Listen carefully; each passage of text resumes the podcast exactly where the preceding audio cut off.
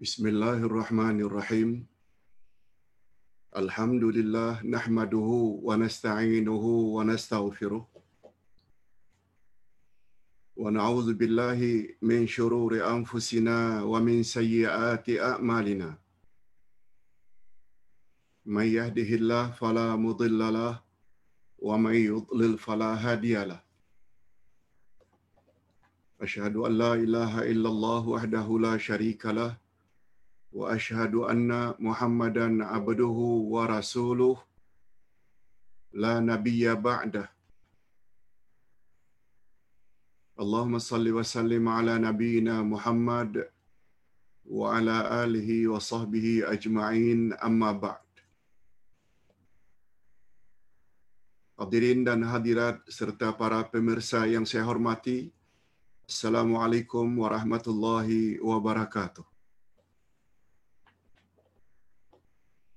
Alhamdulillah kita bersyukur kehadiran Allah Azza wa Jalla.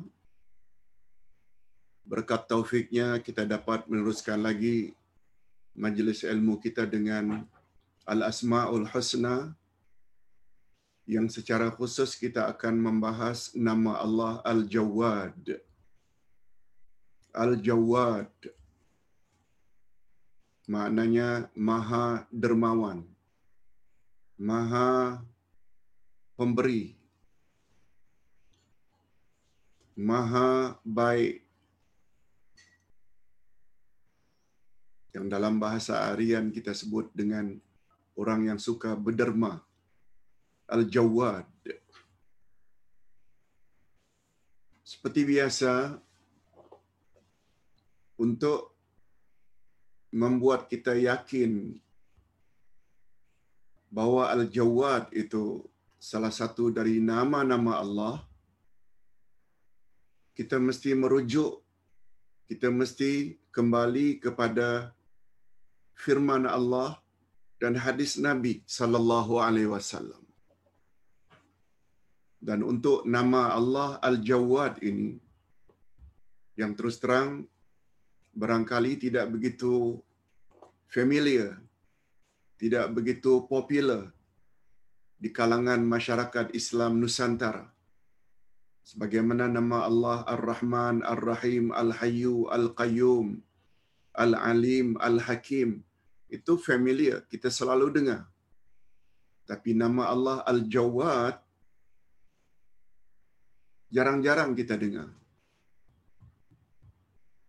Nah, untuk menanamkan keyakinan di setiap jiwa kita, hati kita, bahawa salah satu nama Allah dari Al-Asma'ul Husna Al-Jawad, coba perhatikan apa kata Allah, apa firman Allah dalam Al-Quran. Atau di dalam hadis Nabi sallallahu alaihi wasallam. Tidak ada dalam Quran, kalau ada dalam hadis Nabi yang kuat juga boleh dijadikan sebagai landasan atau dasar keyakinan kita. Pertama sekali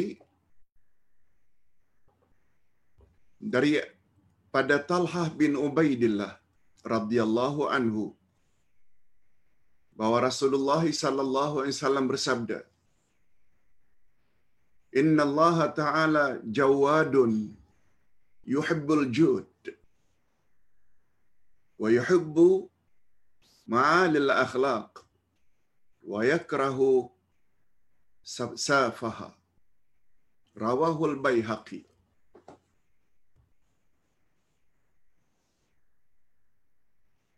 Artinya, Inna Allah Ta'ala jawad. Sesungguhnya Allah Subhanahu wa taala Maha dermawan.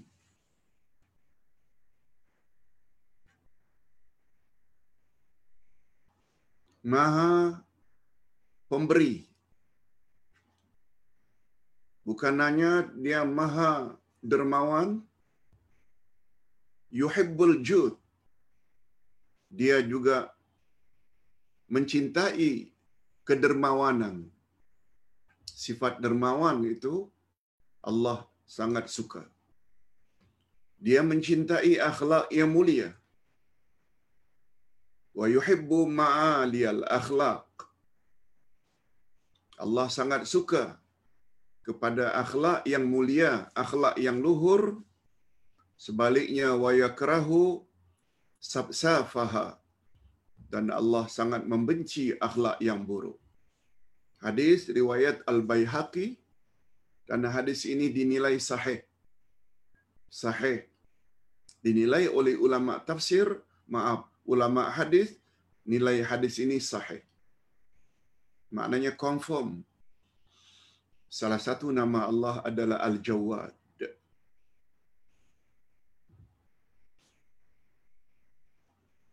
Hadis yang kedua daripada Abu Zar Al-Ghifari radhiyallahu anhu.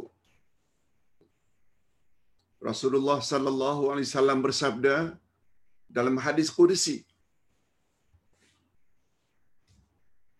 Firman Allah dalam hadis qudsi Ya ibadi kullukum dallun illa man hadaituhu Zalika bi anni jawadun majidun. Af'alu ma urid. Ata'i kalamun wa azabi kalam. Innama amri li syai'in idza aradtuhu an aqula lahu kun fayakun. Rawahu Tirmizi wa Ibn Majah wa qala Tirmizi hadis hasan. Terjemahan hadis qudsi. Apa firman Allah? Wahai hamba-hambaku, ya ibadi, wahai hamba-hambaku, semua kamu sesat. Kullukum dalon, semua kamu sesat. Kecuali siapa yang aku beri dia petunjuk. Kecuali mereka yang aku beri hidayah. Semua kamu sesat. Kecuali mereka yang aku beri hidayah atau petunjuk. Yang demikian itu karena sesungguhnya aku maha pemurah Zalika bi anni jawad. Ah, timbul perkataan jawad. Aku maha dermawan. Aku maha pemurah. Majidun, maha mulia. Aku berbuat apa yang aku sukai. Pemberianku adalah satu ucapan. Pemberianku satu ucapan. Siksaanku juga satu ucapan. Sesungguhnya jika aku berkehendak menjadikan sesuatu perkara, aku cukup mengatakan jadilah, maka jadilah ia. Itu maksudnya.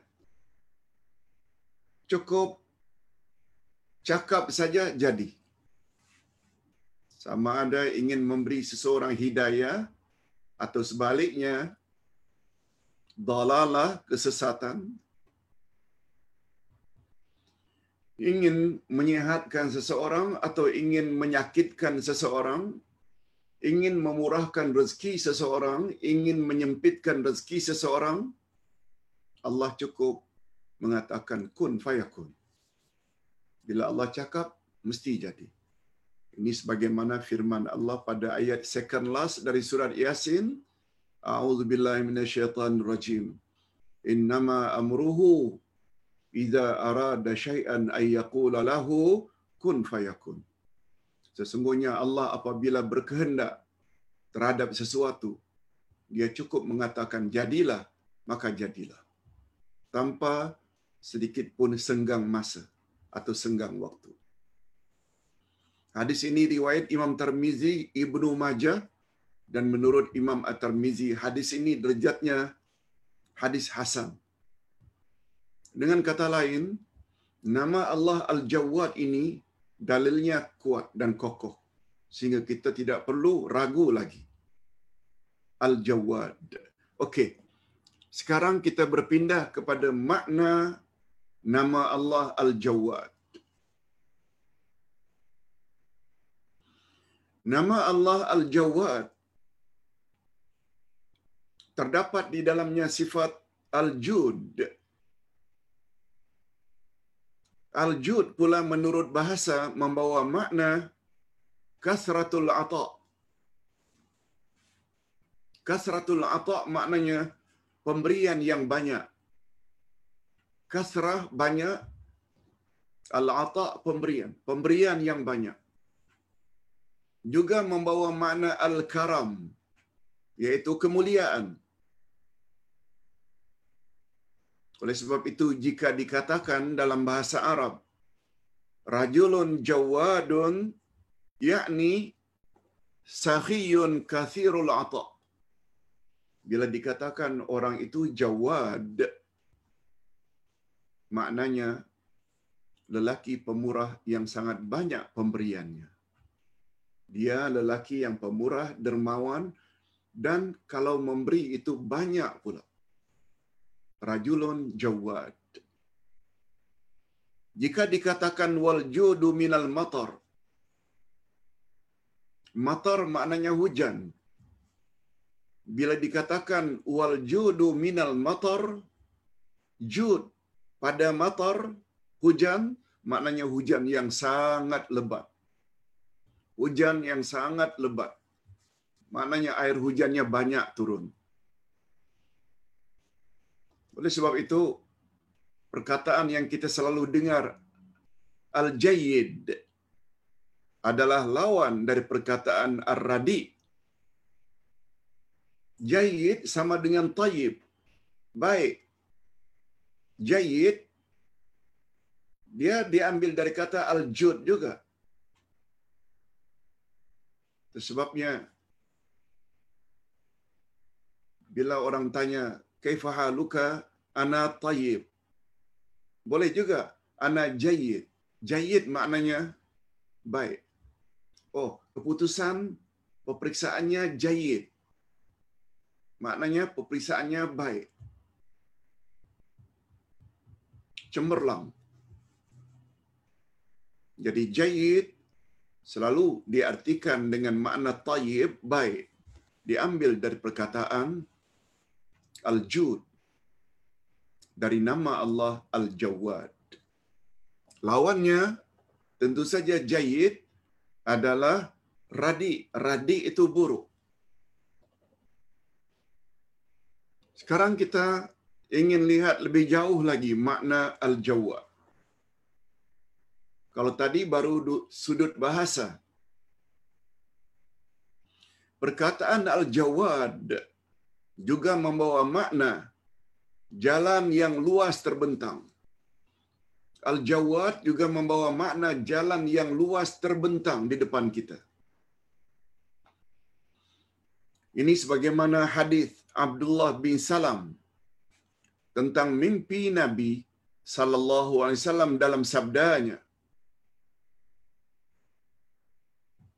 Apakah sabda Nabi? Apakah bunyi hadis Nabi itu? Bainama ana naimun Id atani rajulun faqala li qum فأخذ بيدي. فانطلقت معه. فإذا أنا بجواد عن شمالي. فقال لي لا تأخذ فيها. فإنها طرق أصحاب الشمال. قال idza jawadun manhajun an yamini.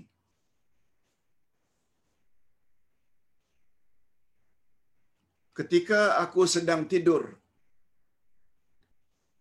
tiba-tiba datang seorang lelaki lalu berkata kepadaku bangunlah qum faqala li qum lalu lelaki tersebut berkata, bangunlah. Dia pegang tanganku. Fa'akhadha biyadi. Dia pegang tanganku. Setelah aku bangun, lelaki itu pegang tanganku. Sambil aku berjalan bersamanya. Bersama lelaki itu. Aku dapati jalan terbentang luas di sebelah kiriku. Sedang berjalan, sayangnya di sebelah kiriku itu jalan yang terbentang luas. Lalu dia berkata kepadaku, lelaki itu berkata kepadaku, Jangan kamu masuki jalan sebelah kiri yang terbentang luas itu.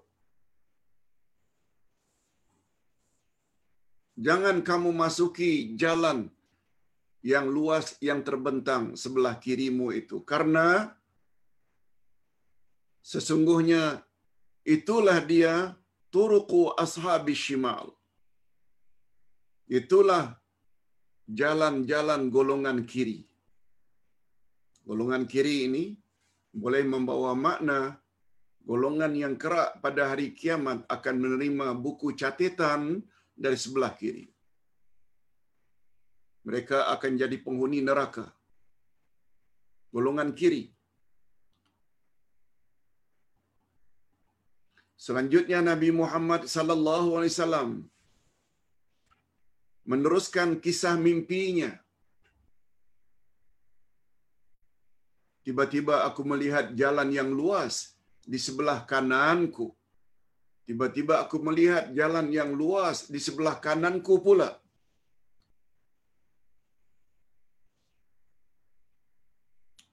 Hadis ini dinilai sebagai hadis sahih riwayat Imam Muslim.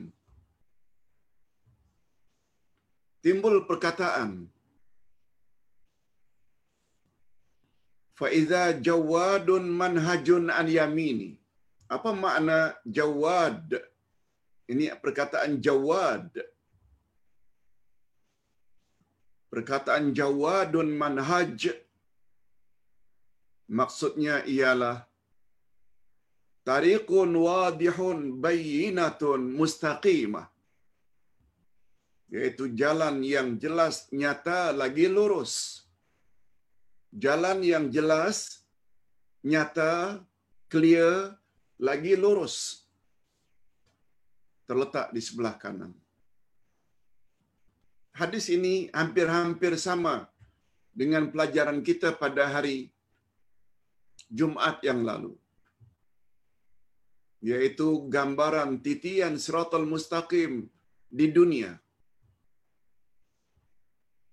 Hampir-hampir.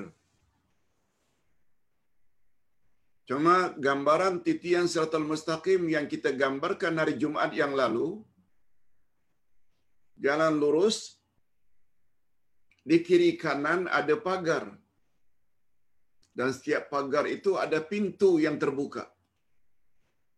Kalau ditutup pun ditutup dengan tabir yang tipis.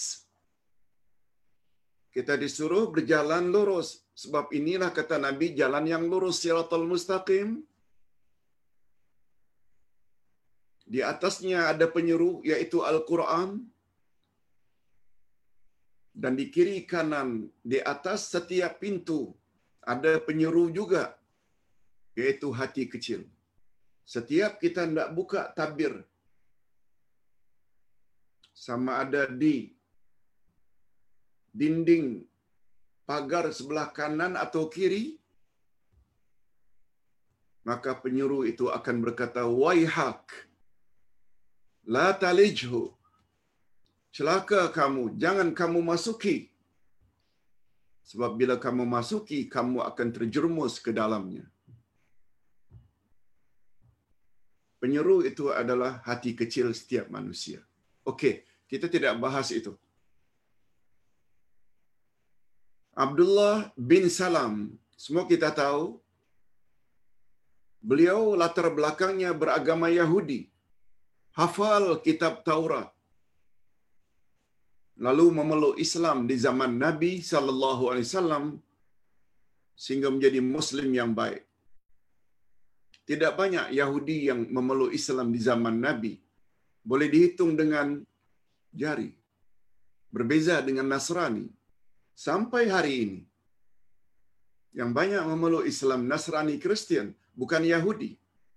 Nah, istimewanya orang pertama Yahudi yang memeluk Islam adalah Abdullah bin Salam. Ini dia.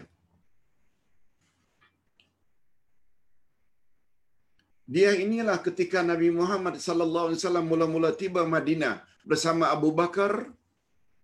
Walaupun ketika itu sebagai Yahudi karena dia hafal Taurat beliaulah yang berkata memberi komen tentang wajah Rasul yang mula-mula dia lihat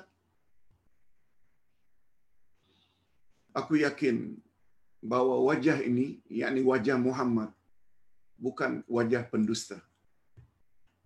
Maknanya ketika itu saja beliau sudah komen demikian.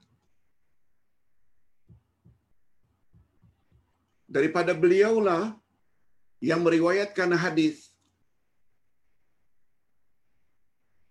yang Nabi sallallahu alaihi wasallam sebut At'imu ta'am wa abshu salam wasilul arham wa tayyibul kalam wan nasu niyam tadkhulul jannata bisalam Abdullah bin Salam mendengar sejak dia jumpa Nabi lagi. Nabi ada cakap yang dia ingat ada lima perkara yang boleh membawa kita kepada masuk Islam, masuk syurga dengan senang dan selamat. Apa dia? At'imu ta'am. Berilah orang lain makan. Ini lebih-lebih lagi bila kita makan santri-santri hufaz yang Ustaz war-warkan semalam. Di Masjid Fatimah Az-Zahra terkumpul saat ini 80 ke 100 santri menghafal Al-Quran yang diperkirakan dalam 6 bulan hafal 30 juz karena background mereka memang sudah ada pun hafalan Quran 10, 12, 9, 7 juzuk dalam 6 bulan akan hafal. Mereka yang kita beri makan pula. Allahu Akbar. Berbalik kepada sabda Nabi yang didengar oleh Abdullah bin Salam. At'imut ta'am, beri orang lain makan. Lebih-lebih lagi memberi makan orang-orang yang menghafal Al-Quran. Yang kedua, Abshus salam. Ucapkan salam bila kamu jumpa dengan Muslim lain. Ucap salam. Dua, wasilul arham. Hubungkan silaturrahim. Lebih-lebih lagi dengan saudara mara. Walaupun mereka ingin memutuskan silaturrahim. Hubungkan silaturrahim. Yang ketiga, watayyibul kalam. Tayyib keluarkan, ucapkan kalam-kalam yang tayyib, yang baik-baik. Sebagaimana kita sebut tadi jayid. Jayid, tayyib sama. Dengan kata lain, jangan keluar kata-kata luca, kasar. Tak. Berkatalah dengan kata-kata yang baik-baik. Sebagaimana sabda Nabi dalam hadis lain, Man kana yu'minu billahi wal yawmil akhir falyakul khairan aw liyasmut. Siapa yang benar-benar mantap imannya kepada Allah dan hari akhirat, hendaklah dia berkata benar saja atau diam. Tak dapat berkata benar lebih baik diam saja. Okey dah empat dah. Yang kelima, wasallu bil laili wan nasu niyam. Lakukanlah salat malam ketika orang ramai sedang tidur nyenyak. Bila lima perkara ini awak lakukan, tadkhulul jannata bisalam. kamu akan masuk syurga dengan selamat. Kamu akan masuk syurga dengan selamat. Apa dia yang lima itu? Beri makan. Ucap salam. Hubungkan silaturrahim. Berkata dengan kata-kata yang benar. Dan lakukan salat malam, tahajud, witir. Dengan melakukan itu, kita layak masuk syurga dengan selamat. Salam. Yang meriwayatkan ini dari Nabi Abdullah bin Salam. Sebagaimana yang kita sebut tadi. Abdullah bin Salam inilah yang mengartikan sabda Nabi hasil mimpinya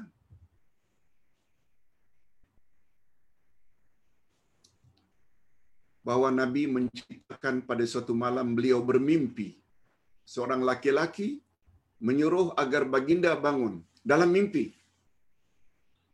Begitu bangun, bersalan, berjalan bersama lelaki itu. Tiba-tiba nampak sebelah kiri jalan yang luas terbentang. Lelaki tersebut menasihati, jangan kamu si masuki jalan sebelah kiri itu. Sebab itu adalah jalan golongan kiri.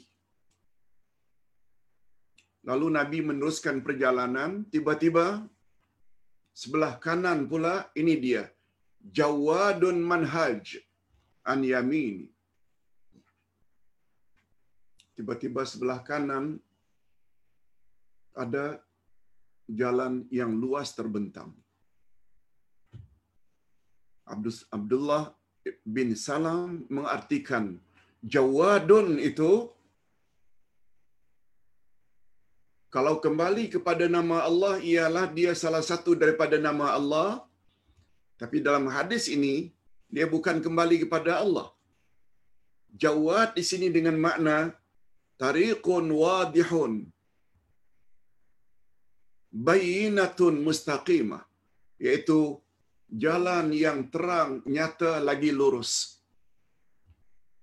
Inilah yang kita selalu sebut beberapa minggu yang lalu ketika bercakap tentang manhaj. Kita bila beragama mesti beragama dengan manhaj. Manhaj ini dalam bahasa harian boleh membawa makna kurikulum, boleh membawa makna metod, metodologi, boleh membawa makna sistem, boleh membawa makna kurikulum, boleh memakna membawa makna makna yang paling tepat.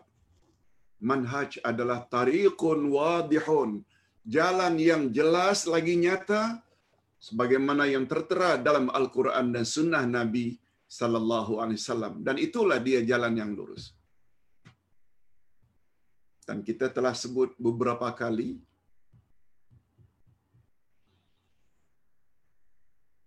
bahawa manhaj itu yang paling tepat untuk kita ikuti adalah manhaj perjalanan Nabi, para sahabat, tabi'in, atba'ut tabi'in, sebagaimana yang ditafsirkan oleh Allah sendiri tentang makna siratal mustaqim. Kita berdoa mudah-mudahan kita diberi oleh Allah hidayah taufiknya sehingga mengikuti jejak langkah Nabi Muhammad sallallahu alaihi wasallam, Abu Bakar, Umar, Osman dan Ali dan para alim ulama yang muktabar. Okey, kita teruskan. Setelah kita memahami makna Al-Jawad, iaitu Allah Maha Dermawan, Maha Pemurah, Maha Mulia, yang apabila memberi, memberi dengan banyak. Kita pindah pula kepada kehebatan makna Al-Jawad. Kehebatan makna Al-Jawad. Ustaz ingin periksa dulu berapa muka surat supaya Ustaz jangan terlalu memperluaskan pembahasan sehingga nanti tidak habis pembahasan. Okey. Ada lima atau enam muka surat. kita baru masuk muka surat yang kedua, halaman yang kedua. Kehebatan makna Al-Jawad. Adapun Al-Jawad sebagai nama Allah, ah, ini dia.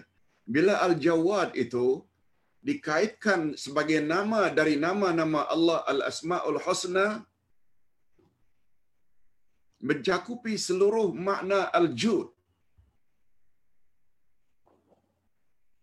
Di sini Ustaz kumpul ada tiga, ada lima, enam kehebatan nama Allah Al-Jud. Enam. Allahu Akbar. Tolong perhatikan dengan baik. Sebab nanti pada bahagian akhir setiap membahas nama Allah apa kesannya di dalam jiwa kita bila kita dah tahu nama Allah itu Al-Jawad. Sebab bila kita tidak dengar dengan serius, tidak fokus, tidak konsentrasi, besar kemungkinan kurang kesannya. Itu dia. Matlamat kita belajar Al-Asma'ul Husna agar berkesan. Kesan itulah membuat kita jadi orang baik apalagi para ulama banyak menyebut awwaluddin ma'rifatullah awal-awal agama mengenal Allah bila kita dah kenal Allah dengan pengenalan yang sebenar-benarnya di situ membuat kita tidak akan sombong. Kita tidak akan takabur. Walau kita sedang punya pangkat yang sangat tinggi walaupun kita punya harta yang sangat banyak. Tak ada arti. Bila dibanding dengan kekuasaan Allah dan kekayaan yang dimiliki oleh Allah. Nah sekarang Allah Subhanahu Wa Taala bukan saja Al-Jawad, yuhibbul jud. Allah juga suka kepada orang-orang yang pemurah. Pertama, pemberiannya dan kemurahannya bersifat umum dan menyeluruh kepada seluruh makhluknya di langit dan di bumi. Semua mendapat habuan dari pemberian Allah. Segala bentuk nikmat datangnya daripadanya. Sebabnya salah satu nama Allah As-Samad. As-Samad maknanya penutup segala hajat umat. Malaikatkah dia? Jinkah dia? Binatang, tumbuh-tumbuhan, manusia? Semua nikmatnya tergantung kepada Allah. Itu makna as-samad. Tidak ada satu pun yang wujud ini sunyi atau bebas dari pemberian dan kemurahan serta kebaikannya. Tak ada. Kemurahan Allah bersifat mutlak. Seluruh kemurahan di alam atas dan di alam bawah. Jika dibandingkan dengan kemurahannya, adalah lebih kecil daripada status air samudra luas di dunia ini. Itu sebabnya andai kata keperluan dan hajat makhluk langit dan makhluk bumi dikabulkan semuanya oleh Allah.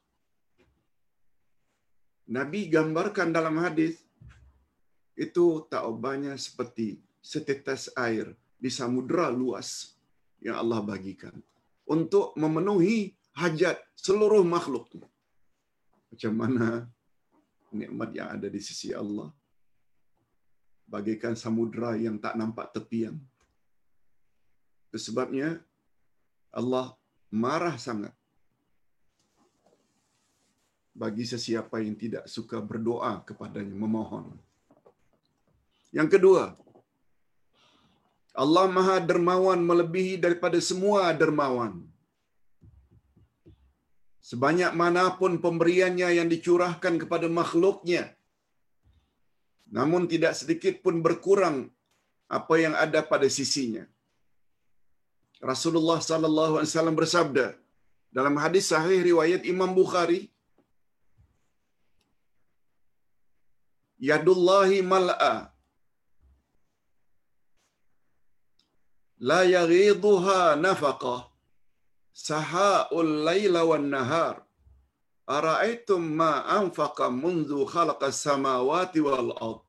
Fa innahu lam yaghid ma fi al-bukhari mungkin kita jarang-jarang dengar hadis seperti ini coba perhatikan terjemahannya. Tangan Allah penuh dengan nikmat. Tangan Allah penuh dengan nikmat. Sebagaimana kita selalu buat kiasan. Oh orang itu tangannya penuh dengan kekayaan. Ha, kita gunakan istilah itu. Menunjukkan orang itu sangat kaya tangan Allah penuh dengan nikmat tidaklah nafkah menguranginya kalau dia bagi sesuatu sedikit pun nikmat yang ada di tangannya tak berkurang itu maksudnya para dermawan pada siang dan malam. Tidakkah kamu lihat apa yang dia nafkahkan sejak dia mencipta langit dan bumi? Namun itu tidak sedikit pun mengurangi apa yang terdapat di dalam tangannya. Manusia kaya dan dermawan macam mana pun, hatta duitnya berbilion-bilion ringgit, kalau 10 ringgit saja dia derma bermakna sekian bilion kurang 10 ringgit. Itu di sisi manusia. Di sisi Allah tak macam itu. Tidak sedikit pun berkurang. Nah, kehebatan yang ketiga.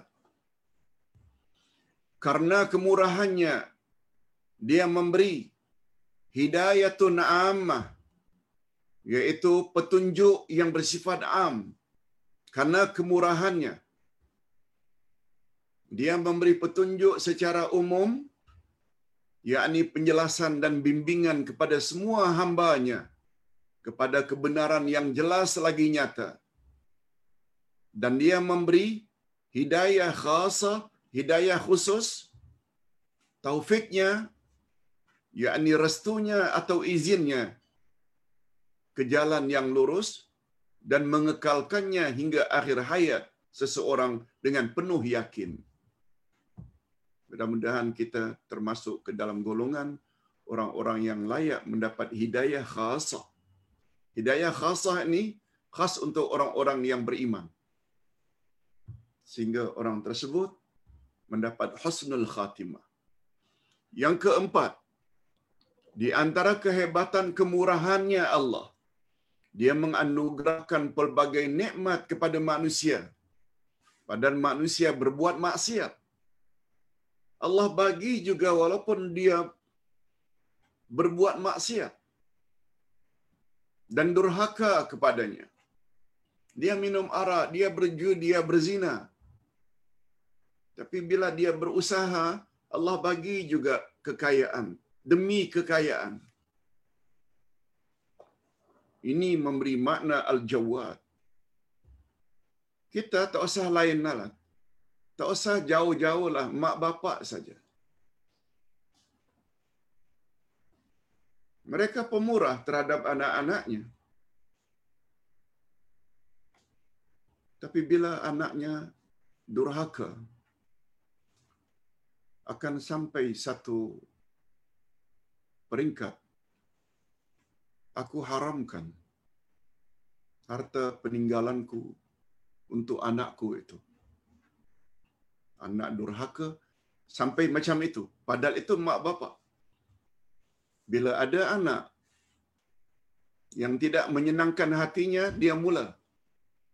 Kalau tidak mengharamkan pun, dia akan sekat. Dia akan halang pemberiannya. Dia tidak jadi orang yang pemurah lagi. Itu manusia. Tapi Allah tidak. Semua orang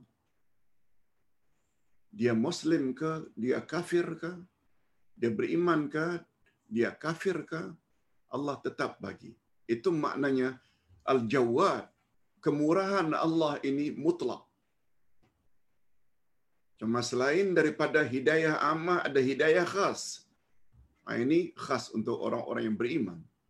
Yang kelima, Di antara bukti betapa kemurahannya, dia sangat gembira dan suka kepada sesiapa yang memohon kepadanya.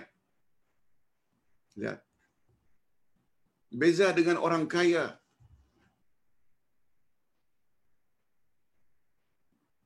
Kalau keluarga yang susah itu tidak mengadu padanya, dia akan kata, Alhamdulillah. Dia datang ke rumah, dia tak sebut pun hajatnya. Tak berkurang hartaku. Ustaz tidak kata semua. Malah ada orang kaya walaupun keluarganya dari kampung yang miskin datang, tak meminta. Tapi dari raut muka, malah dia yang offer. Ada sesuatu yang saya boleh bantu. Itu orang yang jawab. Bukan menunggu orang minta. Allah Subhanahu wa taala orang minta ke tak minta ke dia tetap akan bagi. Cuma ada sebutnya ada namanya ammah, ada namanya khassah. Dia sangat gembira dengan pemberiannya dan kurnianya melebihi daripada kegembiraan sesiapa yang menerima pemberiannya. Orang yang apabila menerima pemberian Allah, dimurahkan rezeki, diberi kesehatan. Betul tak kita semua happy? Kegembiraan Allah yang memberi itu melebihi daripada kegembiraan orang yang menerima. Bayangkan. Bayangkan.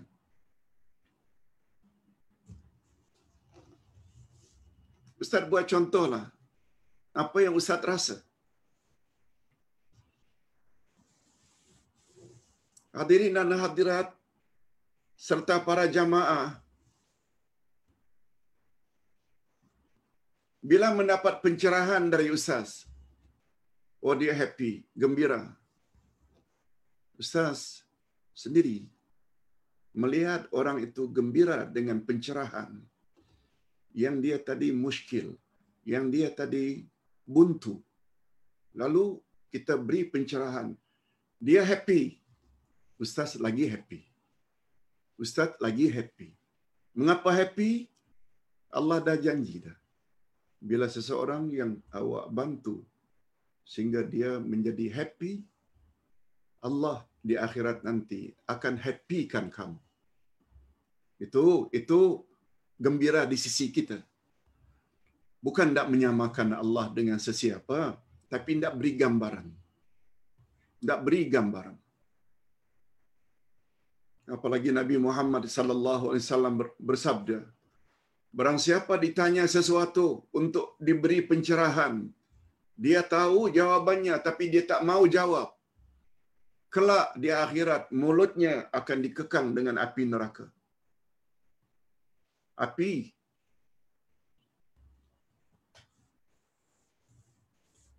Itu siksaan kepada orang yang lokek dengan ilmu itu sebabnya Allah Subhanahu Wa Taala sebut dalam surat Ad-Duha, wa ammas-sa'ila fala tanhar. Terhadap orang yang bertanya, jangan kamu hardi. Bertanya di sana ada dua makna. Bertanya dengan makna minta makanan, minta sesuatu yang bersifat material. As-sa'il dari kata soal juga membawa makna terhadap orang yang bertanya bila dia tak tahu Jangan kamu hardi, jangan kamu marahi. Ada larangan itu di dalam surat Ad-Duha. Okey, kita teruskan. Dia sangat gembira dengan pemberiannya dan kurnianya melebihi daripada kegembiraan sesiapa yang menerima pemberiannya. Allahu Akbar. Oleh sebab itu, dia khaskan sanjungannya kepada orang-orang yang berdoa dia khaskan pemberiannya kepada orang-orang yang berdoa dan memohon kepadanya. Apakah permohonannya itu bilisanil maqal? Bilisanil maqal melalui, ucapan lisannya? Ya Rob, masukkanlah aku ke dalam syurga, murahkan rezeki Sihatkan tubuh badanku, panjangkan umurku. Itu namanya bilisanil maqal yang kita ucap. Ataupun permohonan bilisanil hal melalui keadaan. Keadaan. Keadaan maknanya kondisinya. Dia tidak minta, tak disebut. Tapi dia dalam hati merintih. Allah Maha Tahu. Itu makna keadaan. Sama halnya dengan dakwah.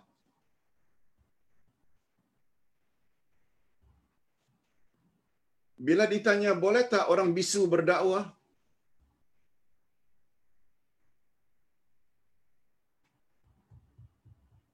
Mungkin ada yang jawab, mana mungkin dia tak boleh bercakap.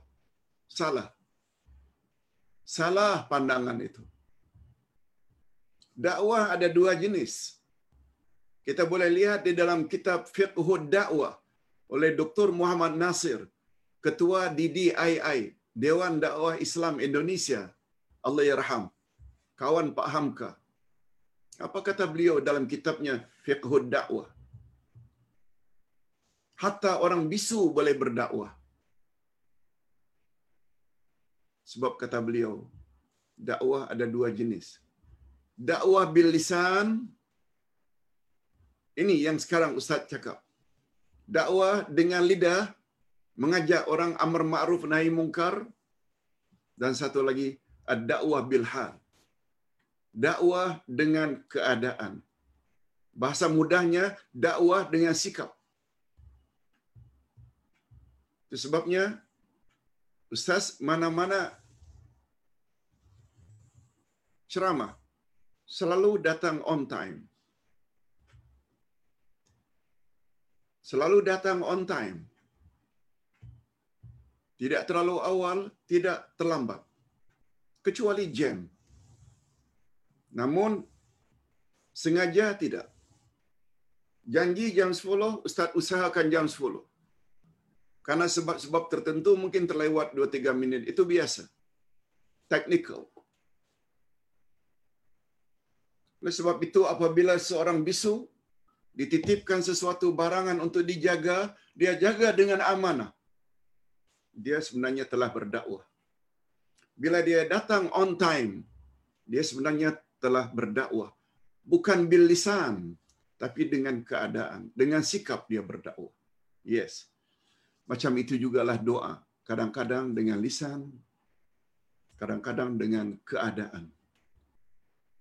Ini sebagaimana sabda Nabi sallallahu alaihi wasallam, "Laisa syai'un akramu 'ala Allah 'azza wa jalla min ad-du'a." Tidak ada sesuatu pun yang lebih mulia di sisi Allah daripada doa. Itu sebabnya kata Nabi, "Ad-du'a'u huwal ibadah." Doa itu adalah ibadah. Hadis riwayat Imam Tirmizi dan derajatnya sahih. Okey, ada satu lagi. Yang keenam, kehebatan nama Allah Al-Jawwab. Di antara kemurahannya, dia menyediakan untuk para walinya, yakni mereka yang beriman dan bertakwa, apa yang mata mereka tidak pernah melihatnya, apa yang telinga mereka tidak pernah mendengarnya, dan apa yang fikiran mereka tidak pernah memikirkan keindahannya. Allah sediakan bagi wali-wali Allah, maknanya orang-orang yang dekat dengan Allah, syurga. Sebab Nabi pernah menyebut al-jannatu syurga mala ainun ra'at wala uzunun sami'at wala khatara fi balil bashar. Syurga ialah apa yang matamu tak pernah tengok keindahannya, apa yang telingamu tak pernah dengar kemerduannya, dan apa yang fikiranmu tak pernah terlintas. Itu disediakan untuk wali-wali Allah. Jangan mention nama wali-wali tertentu ya. Wali maknanya dekat. Syarat untuk jadi wali Allah dua saja, iman dan takwa. Lihat ayat 62-63 dari surat Yunus. Wali-wali Allah itu adalah orang yang beriman dan bertakwa. Ingat saja IT. I iman, T takwa. Mantapkan iman di dada. Takwa pula buat suruhan jauhi larangan. Mudah-mudahan kita semua, kita semua termasuk ke dalam wali-wali Allah yang layak mendapat anugerah ilahi syurga di akhirat nanti. Amin ya rabbal alamin. Allah Subhanahu wa taala berfirman, Billahi minasyaitonir rajim. "Hadza dzikrun wa inna lil muttaqina la husnu ma'ab." Jannati adnin mufattahatan lahumul abwab muttaqiina fiha yad'una fiha bifakihatin katsiratin wa syarab. Ini adalah kehormatan bagi mereka. Dan sesungguhnya bagi orang-orang yang bertakwa benar-benar disediakan tempat kembali yang baik, yaitu syurga Aden yang pintu-pintunya terbuka bagi mereka. Di dalamnya mereka bertelekan di atas sofa-sofa, difan-difan, sambil meminta buah-buahan yang banyak dan minuman di syurga. Surat Sad ayat 49-51. Kita berdoa, Allahumma ja'alna minhum. Allahumma ja'alna minhum. Allahumma ja'alna minhum. Ya Allah, masukkanlah kami ke dalam golongan ini. Golongan yang layak mendapat anugerahmu. Nah, di antara pengajaran yang dapat kita ambil dari ayat ini, apa dia pengajaran yang dapat kita ambil dari ayat ini? Ada lima. Ada lima pengajaran. Ini namanya tafsir. Pertama, pintu syurga dibiarkan terbuka. Mufattahatul lahumul abwab pintu-pintunya terbuka bagi mereka. Tetapi pintu-pintu neraka ditutup. Innaha alaihim mu'sadah. Sesungguhnya api sesungguhnya api itu ditutup rapat atas mereka. Surat Al-Humazah. Coba lihat antara syurga dengan neraka. Syurga senantiasa terbuka, neraka senantiasa tertutup. Lihat betapa pemurahnya Allah Azza wa Jalla. Yang kedua, pengajarannya. Di antara hikmah pintu syurga senantiasa terbuka. Ialah melambangkan mereka hidup dalam keadaan aman. Dan tidak ada perasaan takut. Kita ni, rumah-rumah kita di Nusantara ini, sudahlah senantiasa berkunci. Bukan hanya malam, siang pun berkunci berpagar lagi, pagar pun dikunci. Apa sebab? Karena tuan rumah, penghuni rumah tidak merasa aman dengan pencuri, perampok. Tapi di syurga, pintu syurga itu terbuka. Sebab orang buat jahat tak ada. Itu maksudnya. Mufattahatun. sebagaimana kehidupan manusia di atas muka bumi juga supaya mereka bebas bergerak ke mana mereka akan pergi. Selain itu juga para malaikat dapat masuk senantiasa untuk menyampaikan berita gembira kepada penghuni-penghuni syurga. Mudah-mudahan kita termasuk ke dalam golongan orang yang layak mendapat syurga seperti yang digambarkan itu. Amin ya rabbal alamin. Tetapi sebaliknya pintu neraka senantiasa ditutup rapat. Mereka disiksa dalam keadaan terkurung dan dibelenggu.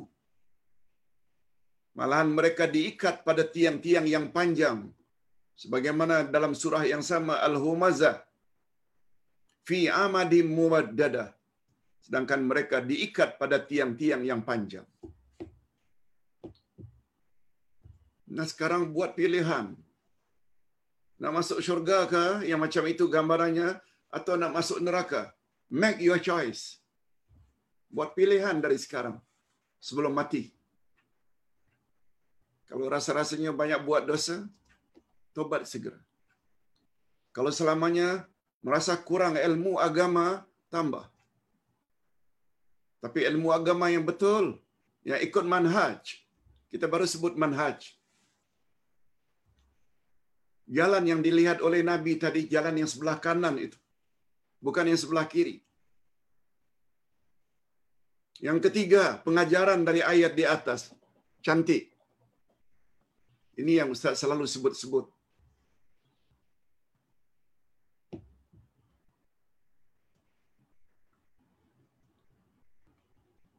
Jangankan hanya baca Quran tak faham makna. Baca Quran, faham makna terjemah harfiah pun belum cukup. Sebab kita perlu kepada terjemah maknawiyah. Ini dia terjemah maknawiyah. Iaitu tafsir. Yang ketiga, barang siapa yang taat kepada Allah dan Rasulnya. Mudah-mudahan kita termasuk golongan ini. Sebab itulah dia manhaj yang betul. Mereka akan masuk syurga. Kekal abadi di dalamnya. Sedangkan siapa yang durhaka kepada Allah dan Rasulnya, dia akan masuk neraka kekal di dalamnya. Na'udzubillah min zalik. Allah SWT menyebut dalam surah An-Nisa. Ayat yang ke-13. Bahawa penghuni syurga akan kekal di dalamnya dengan ungkapan jama' atau plural. Khalidina fiha. Mereka semua kekal abadi di dalamnya.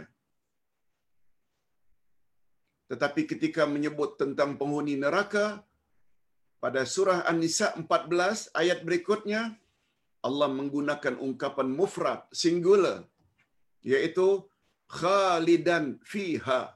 Bukan khalidin, tapi khalidan fiha. Sedangkan dia kekal di dalam.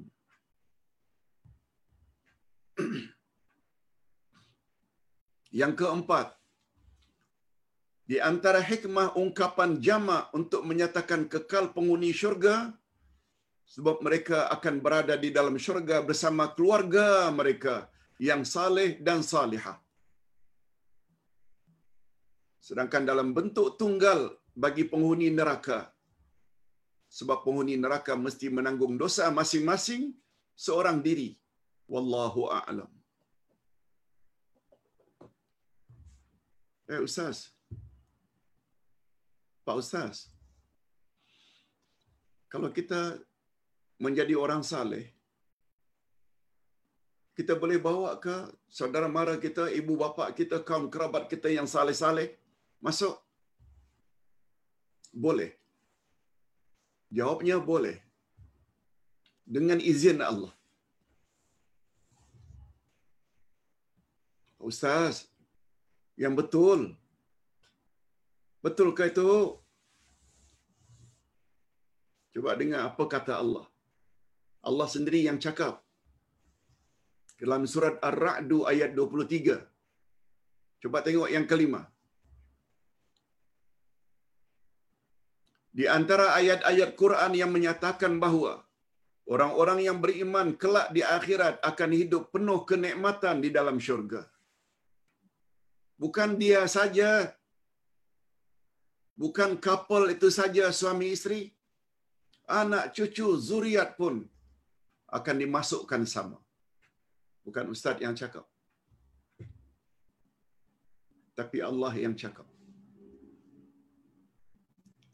Barangkali kita tak jumpa ayat ini.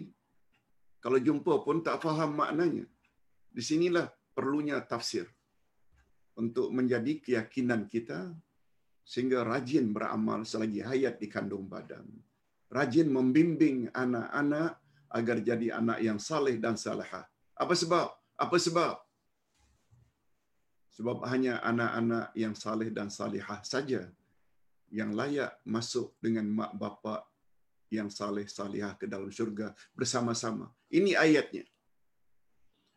جنات عدن يدخلونها ومن صلح من آبائهم.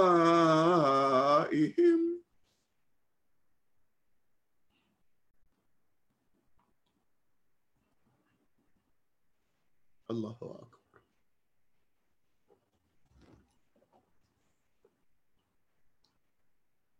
ومن صلح من آبائهم وأزواجهم وذريتهم.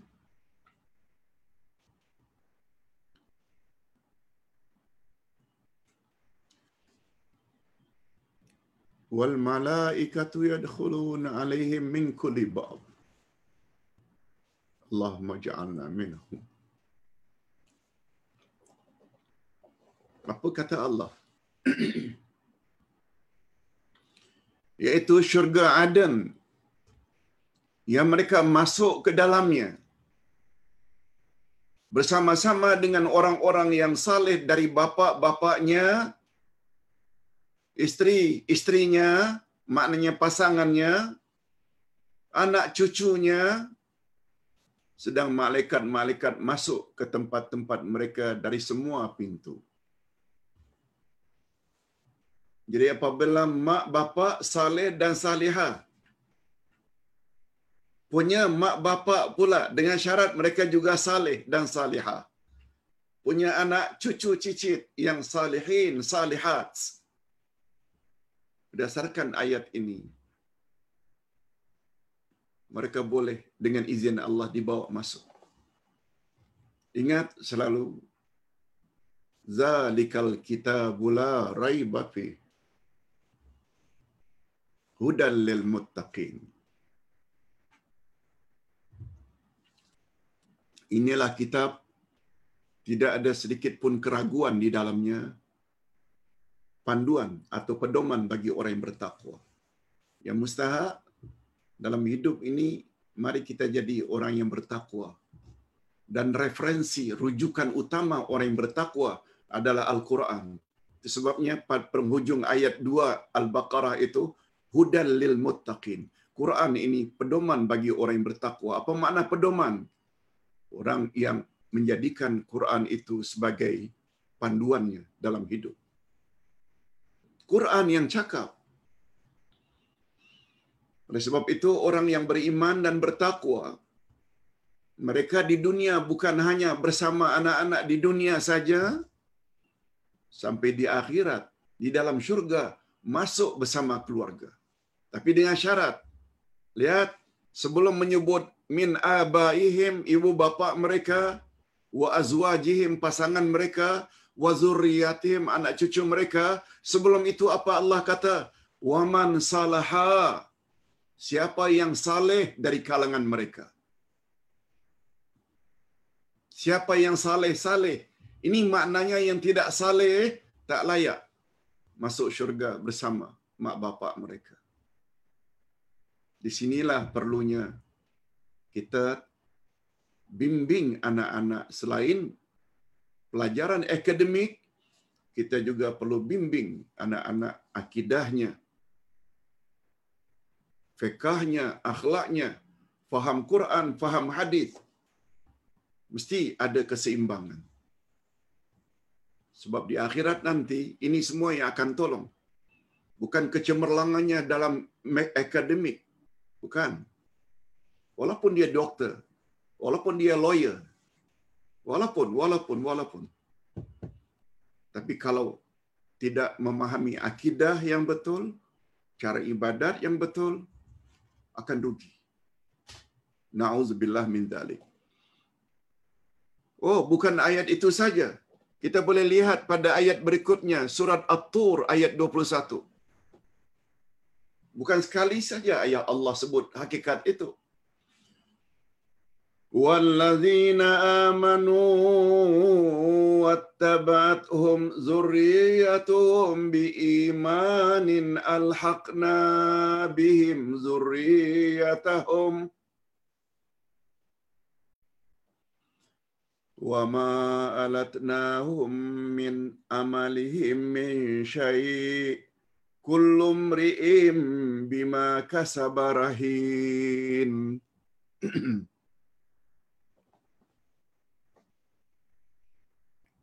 dan orang-orang yang beriman dan anak cucu mereka mengikuti mereka dalam keimanan. Kami hubungkan anak cucu mereka dengan mereka dan kami tiada mengurangi sedikit pun dari pahala amal mereka. Tiap-tiap manusia terikat apa yang dikerjakannya.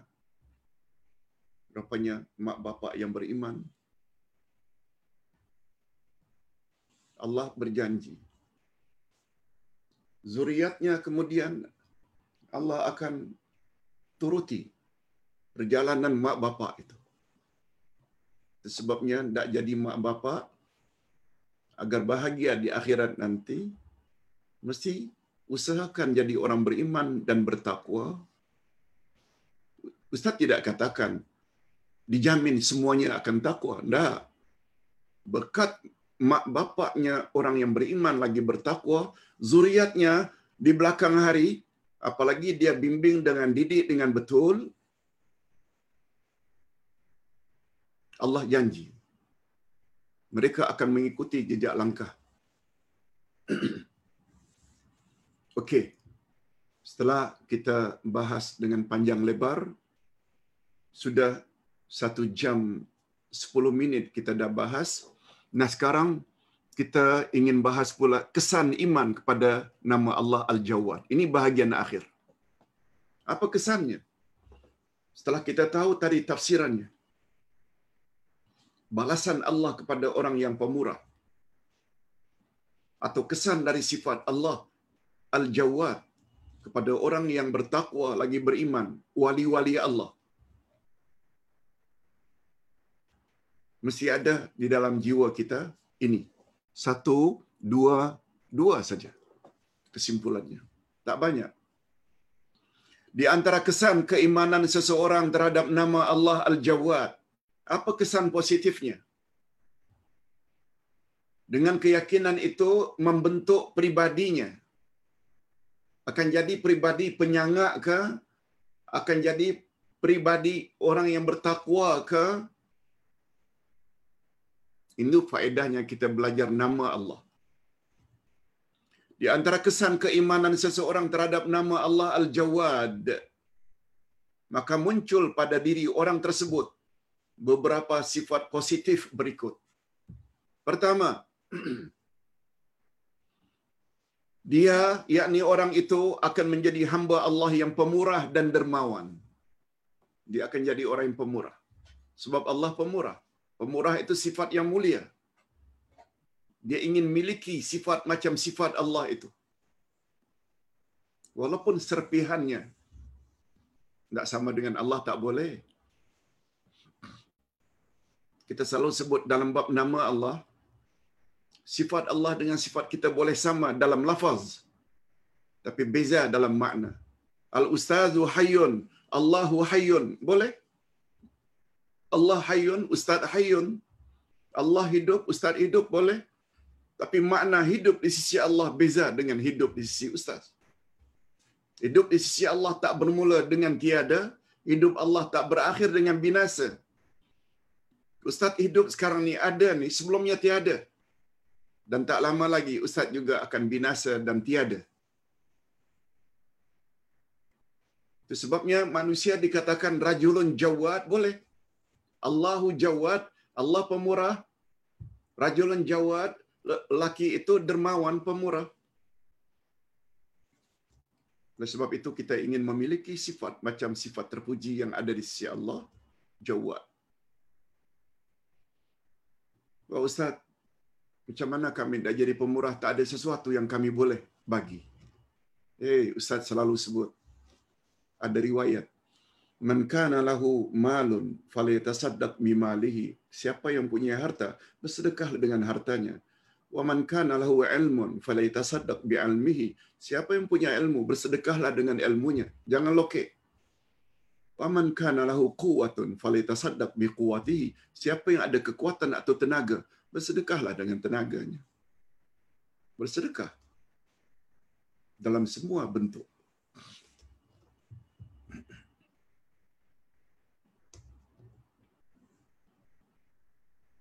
Ustaz lupa semalam menyebut tentang bab sedekah. Setelah menceritakan tentang orang muhajirin mengadu kepada Rasul, kami tak boleh bersedekah ya Rasulullah sebagaimana orang Ansar. Kami miskin. Kata Nabi, at-tahlilu sadaqah, at-takbiru sadaqah. La ilaha illallah itu sedekah. Alhamdulillah itu sedekah. Amar ma'ruf nahi munkar itu sedekah. Lihat. Luas. Cuma lupa Ustaz semalam sebut. Nabi bersabda ketika membahas bab fadilat salat duha. Duha pagi. Apa kata Nabi? Allah mewajibkan ke atas kamu bersedekah sebanyak ruas-ruas pada badanmu. Ruas. Dihitung ruas setiap manusia pada umumnya 360. Setiap manusia ni ada ruas penyambung-penyambung ini ni ada 360 semuanya. Setiap pagi mereka mesti setiap ruas itu ada sedekah. Mampukah kita bersedekah setiap ruas? Subhanallah satu, Alhamdulillah tiga, Allahu Akbar empat. Subhanallah, Subhanallah. Setiap pagi, bukan setiap hari. Setiap pagi mesti bersedekah. Kata Nabi,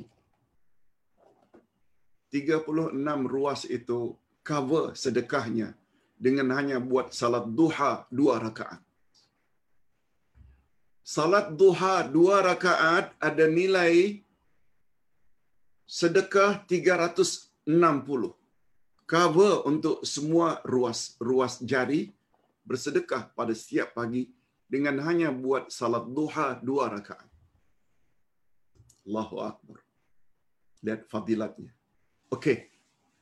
Oleh sebab itu kita jangan lupa untuk melakukan salat duha sebagaimana sabda Nabi kepada Abu Hurairah ketika minta wasiat pesan-pesan penting. Lakukan salat, lakukan puasa sunat walau tiga hari dalam sebulan. Lakukan salat duha walaupun dua rakaat tapi setiap pagi. Lakukan salat witir walaupun satu rakaat tapi setiap malam.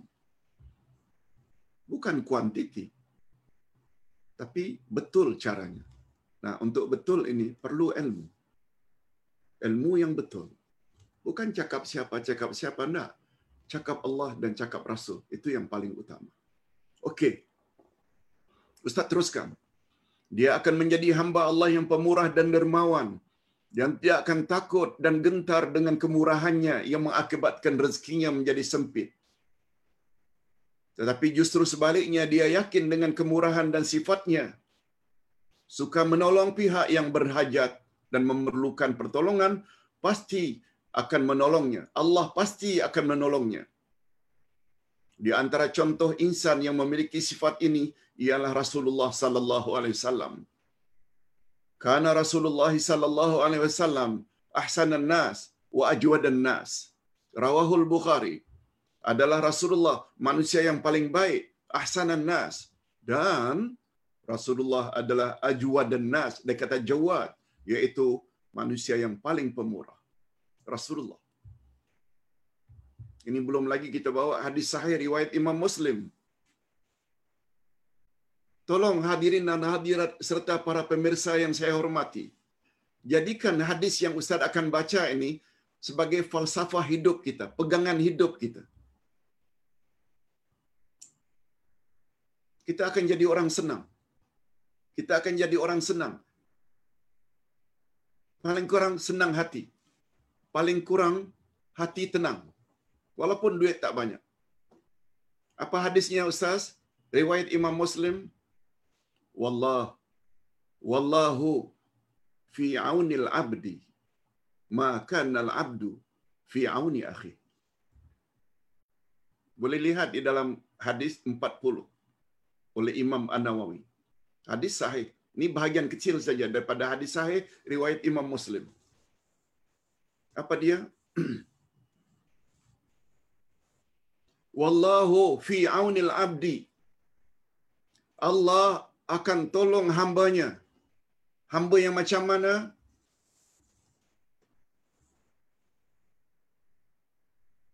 Ma kana al-abdu fi auni akhi. Selagi hambanya itu suka tolong orang lain. Allah akan tolong orang itu selagi orang itu suka tolong orang lain. Maknanya, bila kita tolong orang lain, Allah akan tolong kita dan Allah tak pernah mungkir janji. Dan pertolongan Allah tak semestinya datang dari orang yang kita tolong. Allah boleh gerakkan saja. Tadi kan kita ada sebut. Kemurahan Allah itu kalam. Kemurkaan Allah itu kalam. Apa maksudnya? Bila Allah nak menyempitkan rezeki kita, dia cukup mengatakan kun fayakun. Kalau Allah nak tolong kita, dia juga cukup katakan kun fayakun.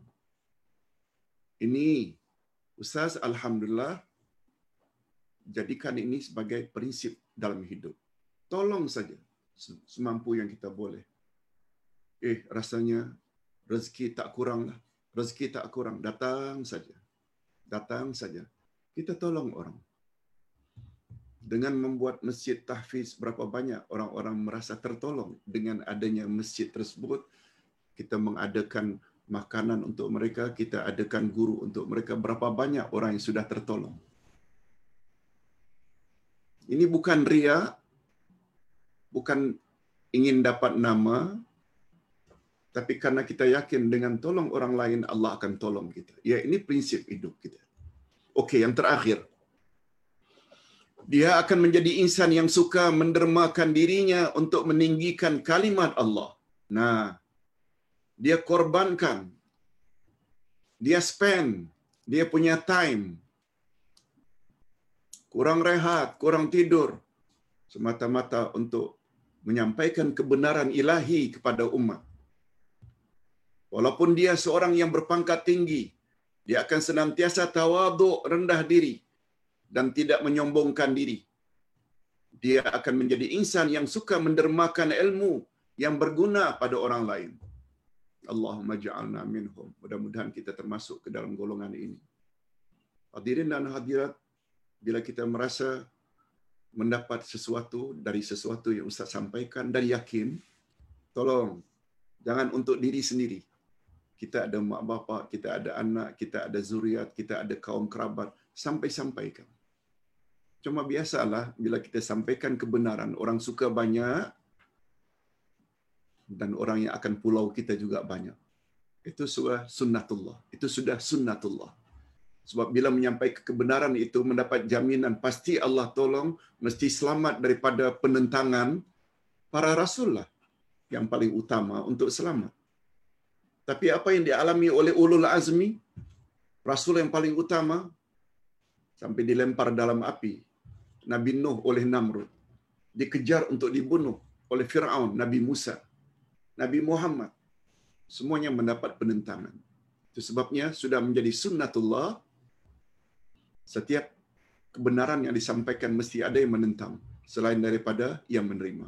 Mudah-mudahan kita semua termasuk ke dalam golongan yang senantiasa berkata sami'na wa ata'na terhadap kebenaran yang datang dari Quran dan sunnah Nabi sallallahu alaihi wasallam. Ustaz kira cukup sampai di sini dulu. Agak panjang pencerahan Ustaz pada pagi ini. Dan sisa waktu kita akan isi dengan menjawab beberapa soalan jika ada. Wabillahi taufiq wal hidayah. Wassalamualaikum warahmatullahi wabarakatuh.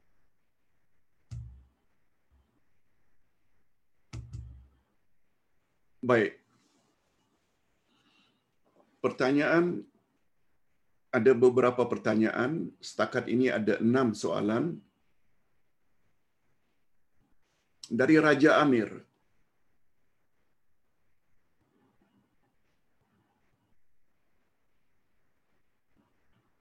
Ustaz, saya nak masuk syurga tanpa hisap.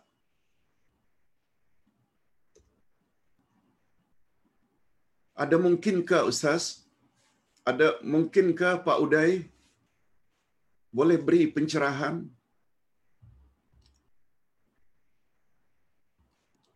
Memang ada di dalam hadis Nabi sallallahu alaihi wasallam orang-orang yang masuk syurga tanpa hisap memang ada. Antara lain mereka itu orang yang bertawakal kepada Allah Antara lain, orang yang apabila mendapat sakit, dia rawat dengan cara-cara yang dibenarkan oleh Allah. Itu yang Ustaz masih ingat. Dan yang paling penting sebenarnya, sebagaimana ayat 10 dari surat Az-Zumar, Innama yuwaffas sabiruna ajrahum bighairi hisab.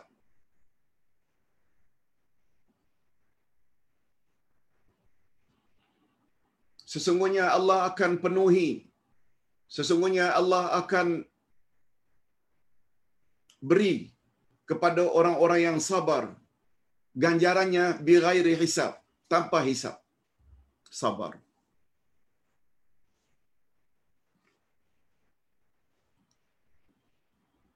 Ada dua tafsiran ayat tersebut. Terhadap orang yang sabar itu Allah akan penuhi Allah akan beri ganjaran bighairi hisab pertama dengan makna masuk syurga tanpa hisab. Makna yang kedua bighairi hisab unlimited. Tidak ada limitnya. Bighairi hisab unlimited. Tidak ada limitnya. Jadi ganjaran bagi orang yang sabar ini dalam hidup sangat-sangat besar di sisi Allah Azza wa Jalla. Itu sebabnya setelah Allah menyebut seluruh manusia dalam keadaan rugi, innal insana lafi khusrin illa kecuali illa alladhina amanu. Orang yang ada iman wa amilus salihat, beramal saleh, wa tawasau bil haq, dia menyampaikan kebenaran yaitu dakwah, wa tawasau bis dan dia sabar. Apa saja yang datang menimpanya. Inilah sebenarnya pendidikan yang perlu kita tekankan. Mengapa Ustaz hubung kaitkan dengan pendidikan terhadap diri, terhadap keluarga, terhadap anak, supaya bahagia nanti di akhirat dan tidak rugi? Coba lihat dalam surat Luqman. Luqman ketika menasihati anaknya, mentarbiah anaknya, mendidik anaknya, pertama-tama sekali yang Luqman kata pada anaknya, Ya bunayya, la tushrik billah. Hei anak, jangan buat syirik terhadap Allah. Boleh tak dengan kata lain? Milikilah tauhid nak. Mantapkan imanmu terhadap Allah. Sembah Allah sahaja, jangan buat syirik. Cuma Luqman gunakan istilah, jangan buat syirik. La tushrik billah inna syirka la zulmun azim. Nasihat Luqman yang kedua. Ya bunayya aqimis salah. Wahai anak, dirikan salat. Salat. Nanti kita akan bahas sedikit apa makna di balik ini. Selanjutnya apa kata Luqman menasihati anaknya? Yang ketiga nak wa'mur bil ma'rufi wanha 'anil munkar. Ajak orang buat baik, cegah orang berbuat mungkar. Dia membawa makna dakwah. Sebab konten utama dakwah mengajak orang berbuat baik agar masuk syurga, mencegah orang jangan buat hal-hal yang boleh mengakibatkan masuk neraka, nahi mungkar. Coba tengok nasihat keempat Luqman pada anaknya. Wasbir ala ma asabak. Bersabarlah nak terhadap apa saja yang menimpa kamu. Bila kita lihat nasihat Luqman kepada anaknya, sama betul dengan konten surat Wal Asri. Wal Asri menggunakan istilah seluruh insan dalam keadaan rugi kecuali mereka yang beriman. Luqman menggunakan jangan buat syirik. Sama.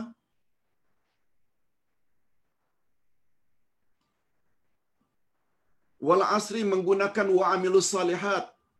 Ikutilah iman itu dengan amal saleh. Luqman menggunakan aqimis salah, dirikan salat. Karena salat adalah kemuncak amal saleh. Nah, setelah beriman dan beramal saleh, terutama salat, sudah cukup ke? Belum. Wal asri kata awak mesti watawasau bil haq, berpesan-pesan dengan kebenaran atau dakwah. Menyampaikan ayat Quran hadis Nabi itu al-haq, sampaikan. Luqman menggunakan istilah konten dakwah. Amar ma'ruf nahi mungkar. Dan bila berdakwah nak, orang puji kamu, sanjung kamu ada, orang benci kamu, orang maki kamu pun ada, maka hendaklah wasbir ala ma asabak. Bersabarlah nak. Sama dengan kandungan wal asri. Watawa bis sabri. Berdakwalah dengan penuh sabar. Apa maknanya? Maknanya Luqman ingin membina anaknya supaya jadi anak yang tidak merugi dunia akhirat. Luqman hidup jauh sebelum Nabi Muhammad. Orangnya tidak handsome. Sebab ibu bapaknya adalah satu Mesir, satu Sudan. Dapat anak bernama Luqman. Luqman ini banyak Sudannya. Orangnya hitam, tidak handsome. Tetapi karena ilmunya sangat mendalam, maka dia dipanggil Luqman Al-Hakim. Allah Subhanahu wa taala cantumkan surah Luqman dalam Al-Quran supaya umat Islam ikut mendidik anak macam cara Luqman mendidik. Bukan terlalu terikat dengan pendidikan ala barat. Cukuplah itu komen ustaz. Kalau ingin mendapat syurga tanpa hisap, atau paling kurang dipermudahkan masuk syurga, jadilah orang yang bebas dari kerugian. Untuk bebas dari kerugian, mesti ikut pendidikan yang dipaparkan oleh Luqman Al-Hakim. Itu sebabnya, itu sebabnya terus terang, mula-mula Ustaz bina sekolah di Batam, tema Ustaz ini dia. Tema Ustaz yang empat ini. Mantapkan iman, amal saleh, dakwah dan sabar. Ini tema sekolah ustaz di Batam karena memahami konsep itu. Yang kedua, yang kedua safar otai safar. Apa beza syurga Aden dengan Firdaus, Ustaz? Aden membawa makna kekal abadi dari sudut bahasa. Padahal sebenarnya semua masuk syurga itu semuanya kekal. Berbeza orang yang masuk neraka ada kemungkinan akan keluar. Tapi syurga kekal. Al-adnu maknanya al-khuldu. Kekal. Firdaus dalam bahasa dalam bahasa maknanya taman. Dia juga adalah nama nama syurga yang paling tinggi. Itu sebabnya kata Nabi, bila kamu ingin memohon kepada Allah syurga, mohonlah syurga Firdaus. Okey. Ustaz tak perlu jawab secara detail. Pokoknya syurga mana pun dah hebat dah. Luar biasa.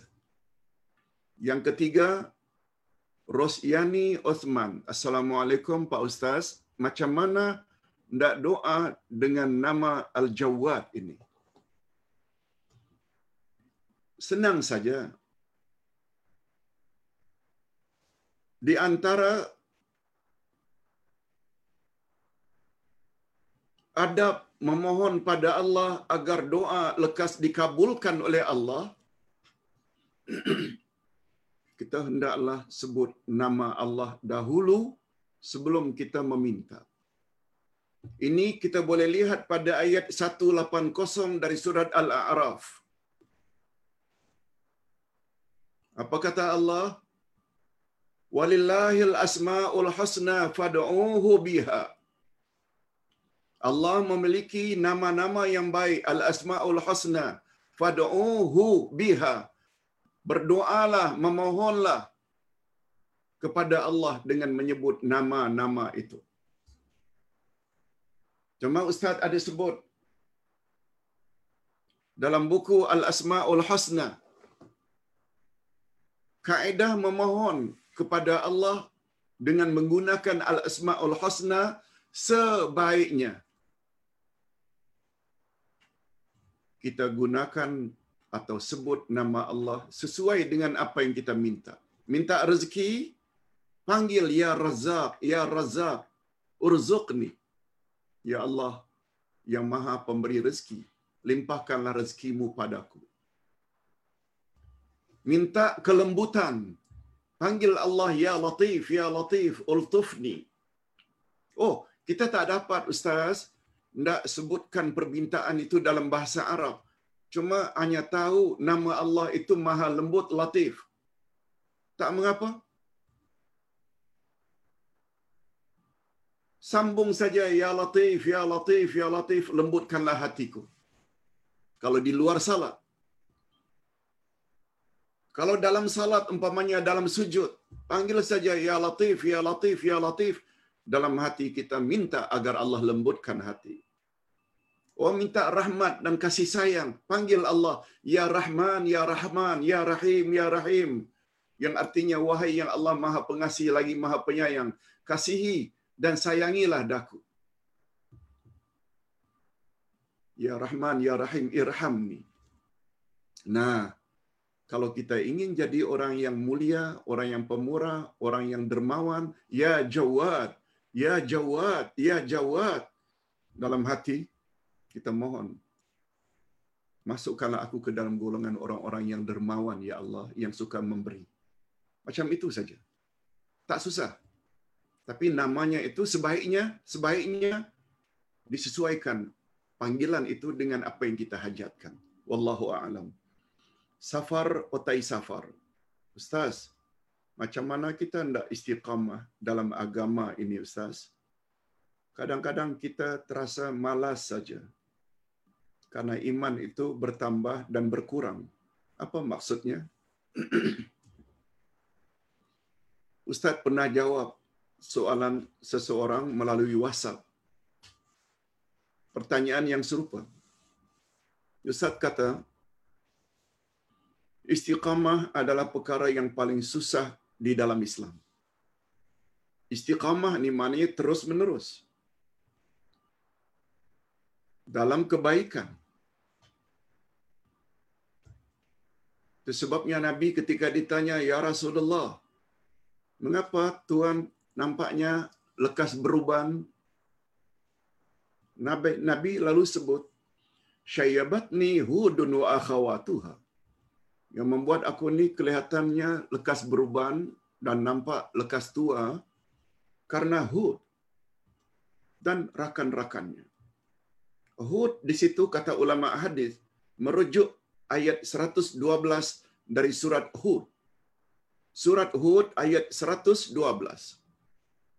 Apa bunyi ayat itu? Fastaqim kama umirta. Hendaklah kamu istiqamah dengan apa yang engkau telah diperintahkan. Istiqamah. Allah suruh ini buat. Allah larang ini jauhi. Itu maknanya istiqamah. Buat suruhan jauhi larangan berterus-terusan. Oleh sebab itu, bila terlanggar karena kita manusia biasa ada nafsu, juga terdedah dengan godaan syaitan,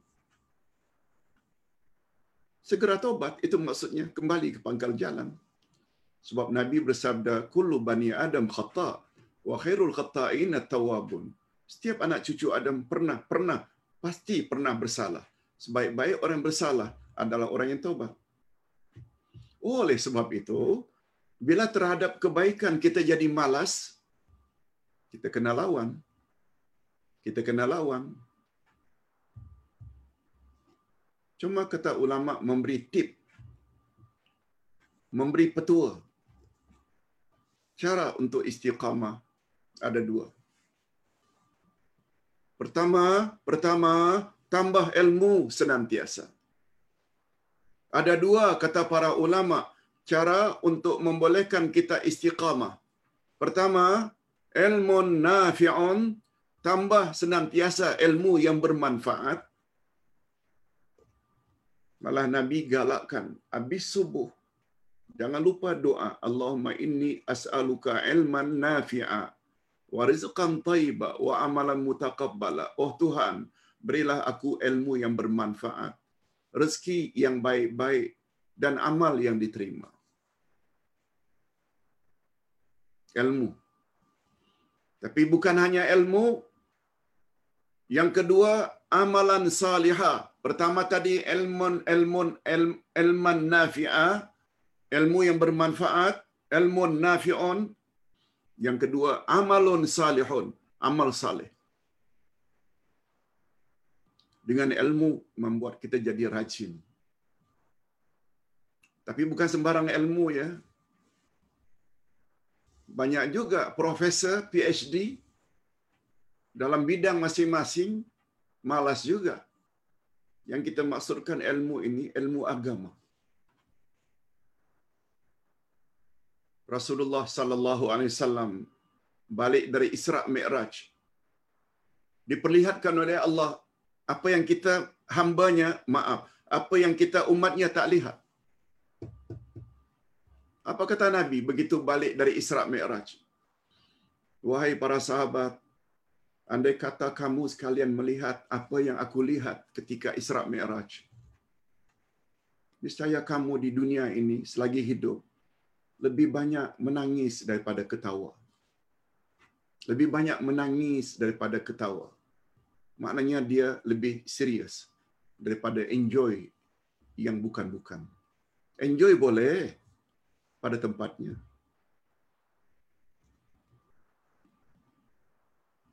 Itu sebabnya ilmu agama ni sangat mustahak. Dialah yang dapat membentuk pribadi seseorang. Lebih-lebih lagi ilmu tentang al-asma'ul husna. Okey, Ustaz mampu hanya jawab sedemikian untuk istiqamah, tambah ilmu dan amalkan apa yang kita sudah tahu. Rohani Abdul Jalil. Assalamualaikum Pak Ustaz. Kalau kita berhutang dengan seseorang non-Muslim tapi tak dapat nak cari orang itu karena sudah terlalu lama. Di mana nak disalurkan hutang tersebut? Mohon pencerahan Ustaz. Okey. Kita berhutang kepada Muslim ke atau non-Muslim wajib bayar. Wajib bayar.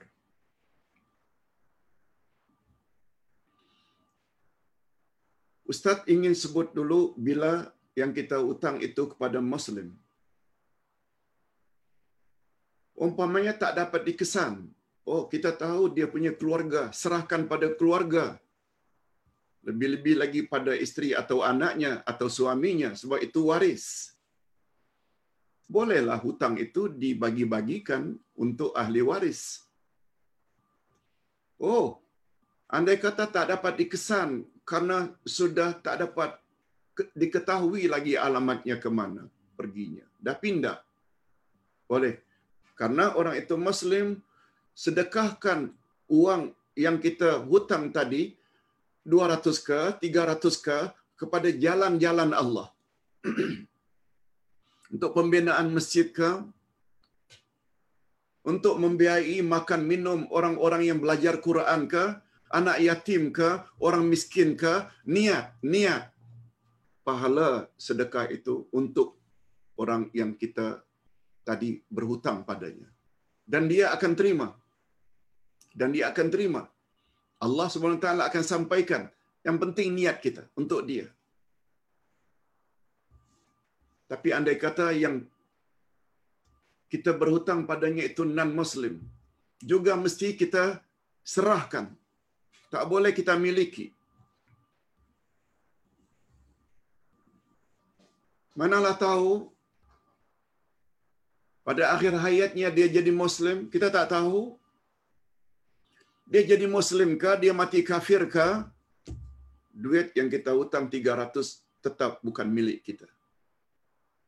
Kita boleh bagikan kepada fakir miskin untuk pembinaan umpamanya pergi di Kamboja untuk membuat jalan raya untuk membuat jejantas niatkan kepada Allah sebagai pelepasan. Karena kita tak mampu lagi mengesan di mana dia tinggal. Allah Maha Tahu. Allah Maha Tahu. Sebab prinsip yang ada pada kita la yukallifullahu nafsan illa usaha. Allah tidak memberatkan manusia kecuali apa yang dia termampu. Itu yang dia termampu. Ketika dulu semasa dapat tahu di mana dia tinggal, kita tak mampu bayar duit, bayar hutang. Tapi setelah mampu pula, dia dah tak dapat dikesan. Nah, salurkan saja. Jangan mengharap ganjaran dari situ, sebab itu milik orang lain. Wallahu a'lam.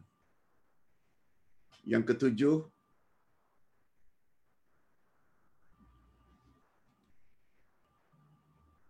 Hamahani Salim Ani. Assalamualaikum Ustaz. Saya nak doa yang baca tadi, Ya Allah, masukkan aku ke dalam golongan. Oh, iya. Ustaz, nanti petang tulis insyaAllah dalam Facebook.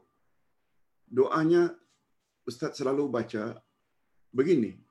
Adalah menjadi amalan Nabi Muhammad sallallahu alaihi wasallam bila jumpa ayat-ayat Quran yang menyebut tentang syurga, tentang kebaikan, tentang ganjaran yang banyak, tentang wali-wali Allah dan sifat-sifatnya.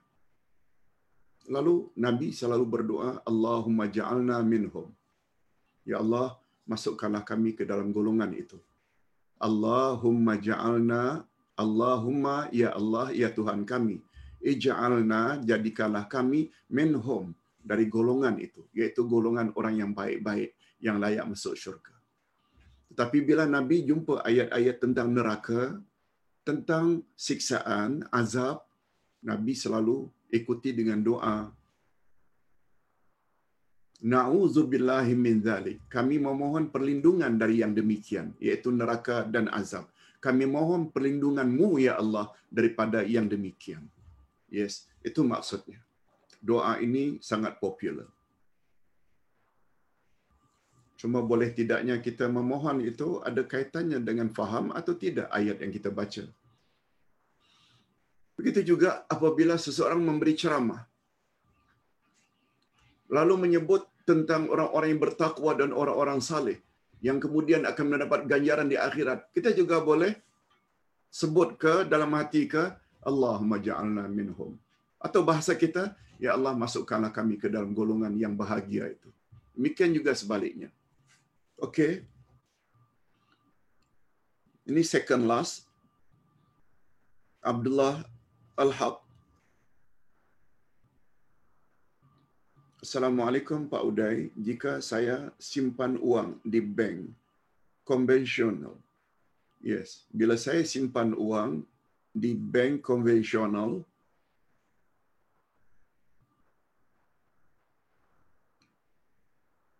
enduan polisi. Uh, Ustaz tak biasa dengar istilah konvensional enduan polisi.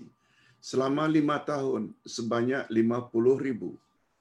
Dijanjikan sesudah lima tahun dapat lima puluh tambah enam. Jadi lima puluh enam ribu. Adakah halal Ustaz? Hadirin dan hadirat, setahu Ustaz, bank konvensional ini bank yang mengamalkan riba. Lawannya adalah bank Islami.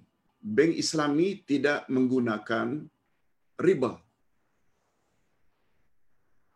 Mungkin kalau ada penambahan pun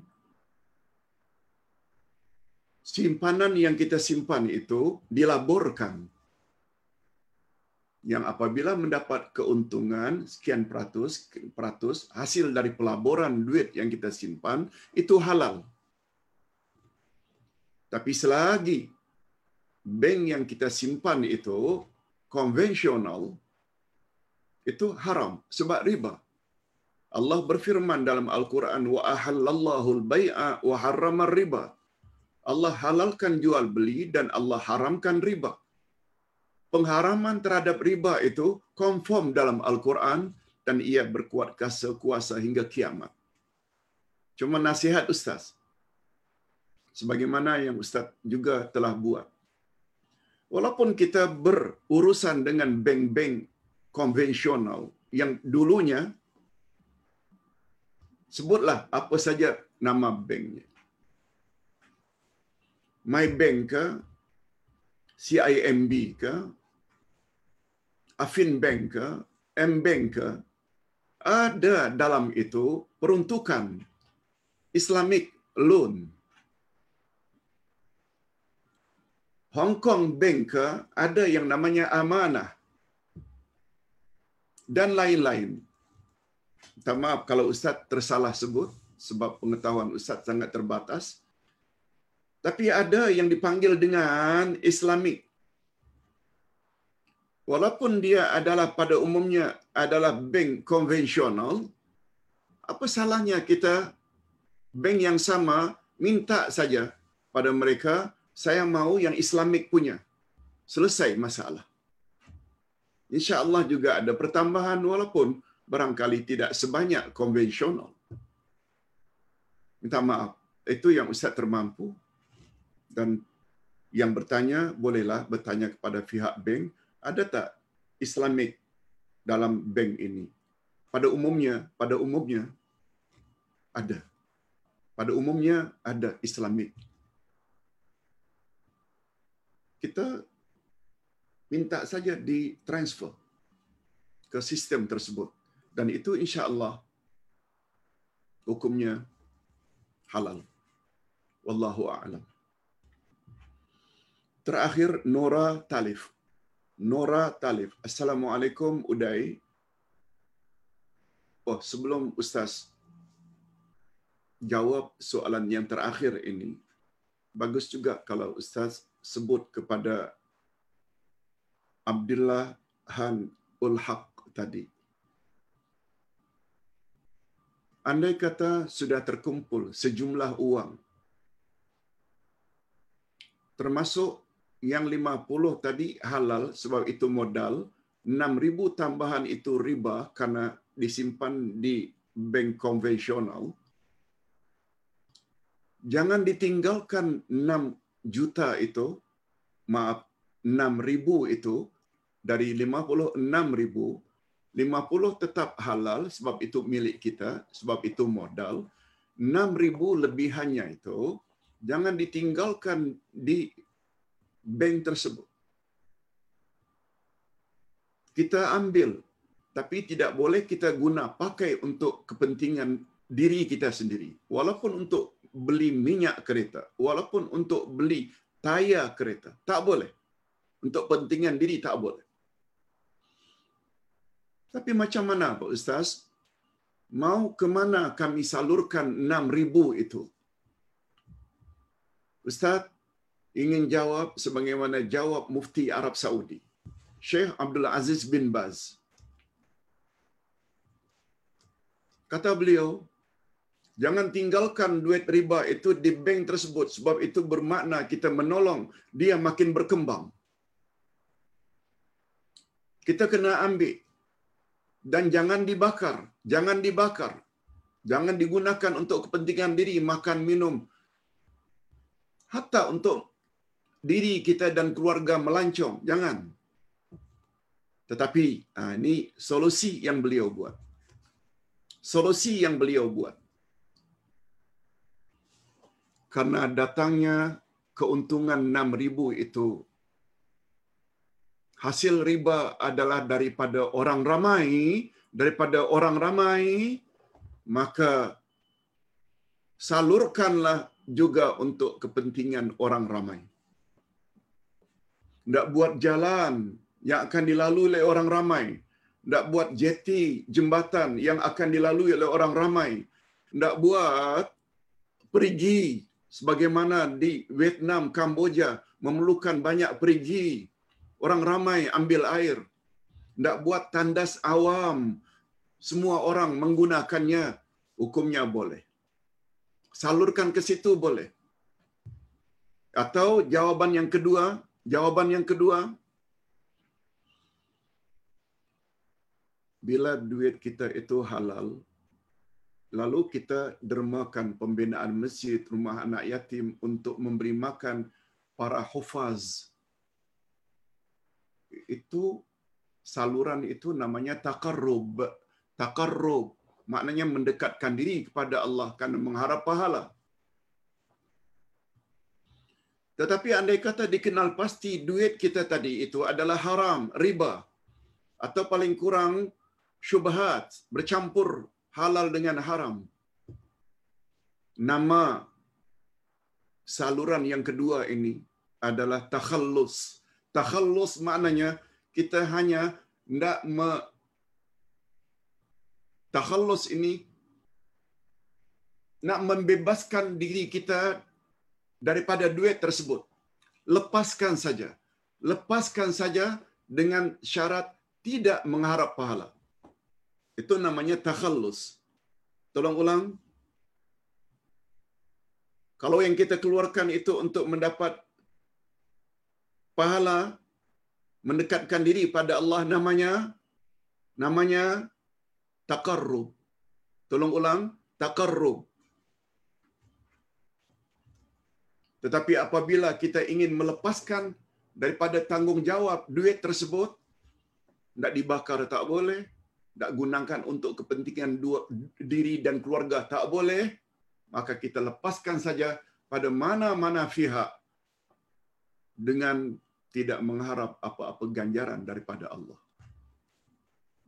Kemana Ustaz? Ustaz dah sebut tadi. Pembinaan tandas awam untuk pembinaan perigi, untuk pembinaan jalan raya, untuk pembinaan jejantas atau jembatan, silakan. Tak mengapa. Tak mengapa. Itu cara yang kedua. Wallahu a'lam. Dan terakhir, Nora Talif. Assalamualaikum Pak Ustaz. Apakah nama Allah yang boleh disebut dalam doa jika ingin memohon kesembuhan kepada sesuatu penyakit? Oh, ada. Ya Syafi. Ya Syafi. Asy-Syafi maknanya wahai Allah yang Maha Penyembuh. Ya Syafi, ya Syafi. Ishfini. Wahai Allah yang Maha Penyembuh, sembuhkanlah penyakitku. Ini sebagaimana yang diajar oleh Nabi sallallahu alaihi wasallam, bila kamu punya penyakit, tak kira apapun penyakit, bacalah doa ini. Azhibil ba'sa rabban nas, ishfi anta syafi, la shifaa illa shifauk, shifaun la yughadiru saqama. Sembuhkanlah aku, wahai Allah pencipta sekalian manusia. Izhabil ba'sa rabban nas. Ishfi anta syafi. Sembuhkanlah penyakitku sebab engkau maha penyembuh. Shifa'un la yughadiru saqama. Kesembuhan yang tidak meninggalkan rasa sakit dan cacat cedera. Ini juga nanti Ustaz akan tulis untuk jadi amalan kita di dalam page Ustaz dalam Facebook. Mudah-mudahan jadi amalan kita. Ceritanya macam ini. Pada suatu hari, Abdullah bin Mas'ud diberitahu oleh istrinya yang baru balik dari luar rumah. Kata istrinya, Wahai suamiku, Abdullah bin Mas'ud, ketika aku berjalan tadi, mataku macam dicucuk-cucuk. Berair, keluar air mata. Bila aku baca jampi-jampi jahiliyah di zaman sebelum Nabi Muhammad datang, sebelum dia memeluk Islam, dia baca jampi-jampi jahiliyah, tadi sebut contohnya, yang tentu saja ada unsur syirik. Tiba-tiba hilang. Cucukan tadi itu hilang. Aku berjalan, tak lama lagi, cucuk lagi. Aku baca lagi, hilang lagi. Tak malam aku kemudian cucuk lagi. Ada apa wahai Abdullah bin Mas'ud? Suamiku. Abdullah bin Mas'ud jawab. Yang cucuk-cucuk itu adalah jari jemari syaitan. Dia suka kamu baca jampi-jampi jahiliyah yang ada unsur syirik. Dia suka. Itu sebab dia hentikan sakitmu. Kemudian dia mau kamu sebut lagi yang syirik itu. Dicocok lagi. Lalu kamu sebut lagi. Begitulah silih berganti. Dia suka kita buat syirik. Kata Abdullah bin Mas'ud nasihatkan istrinya, "Mengapa kau tak baca doa yang diajar oleh Nabi? Doa penyembuh semua penyakit." Lalu Nabi lalu Abdullah bin Mas'ud pun ajar kepada istrinya, "Baca doa yang ustaz bacakan tadi." Adhibil ba'sa rabban nas ishfi anta syafi la shifaa illa shifaa'uk shifaa'un la yughadiru saqama. Lalu diamalkan. Ha, itu dia punya kisah tentang doa itu. Ustaz masih teringat lebih kurang tahun 90-an dulu. 30 tahun yang lalu. Salam seorang jemaah ustaz dalam masjid di kampung kampung Malaysia memberitahu anak gadisnya telinganya bahagian dalam infeksi. Infection. Sehingga bernanah.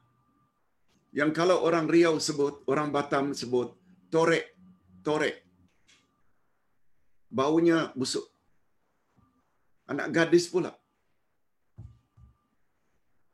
Kebetulan pula tetangga Ustaz.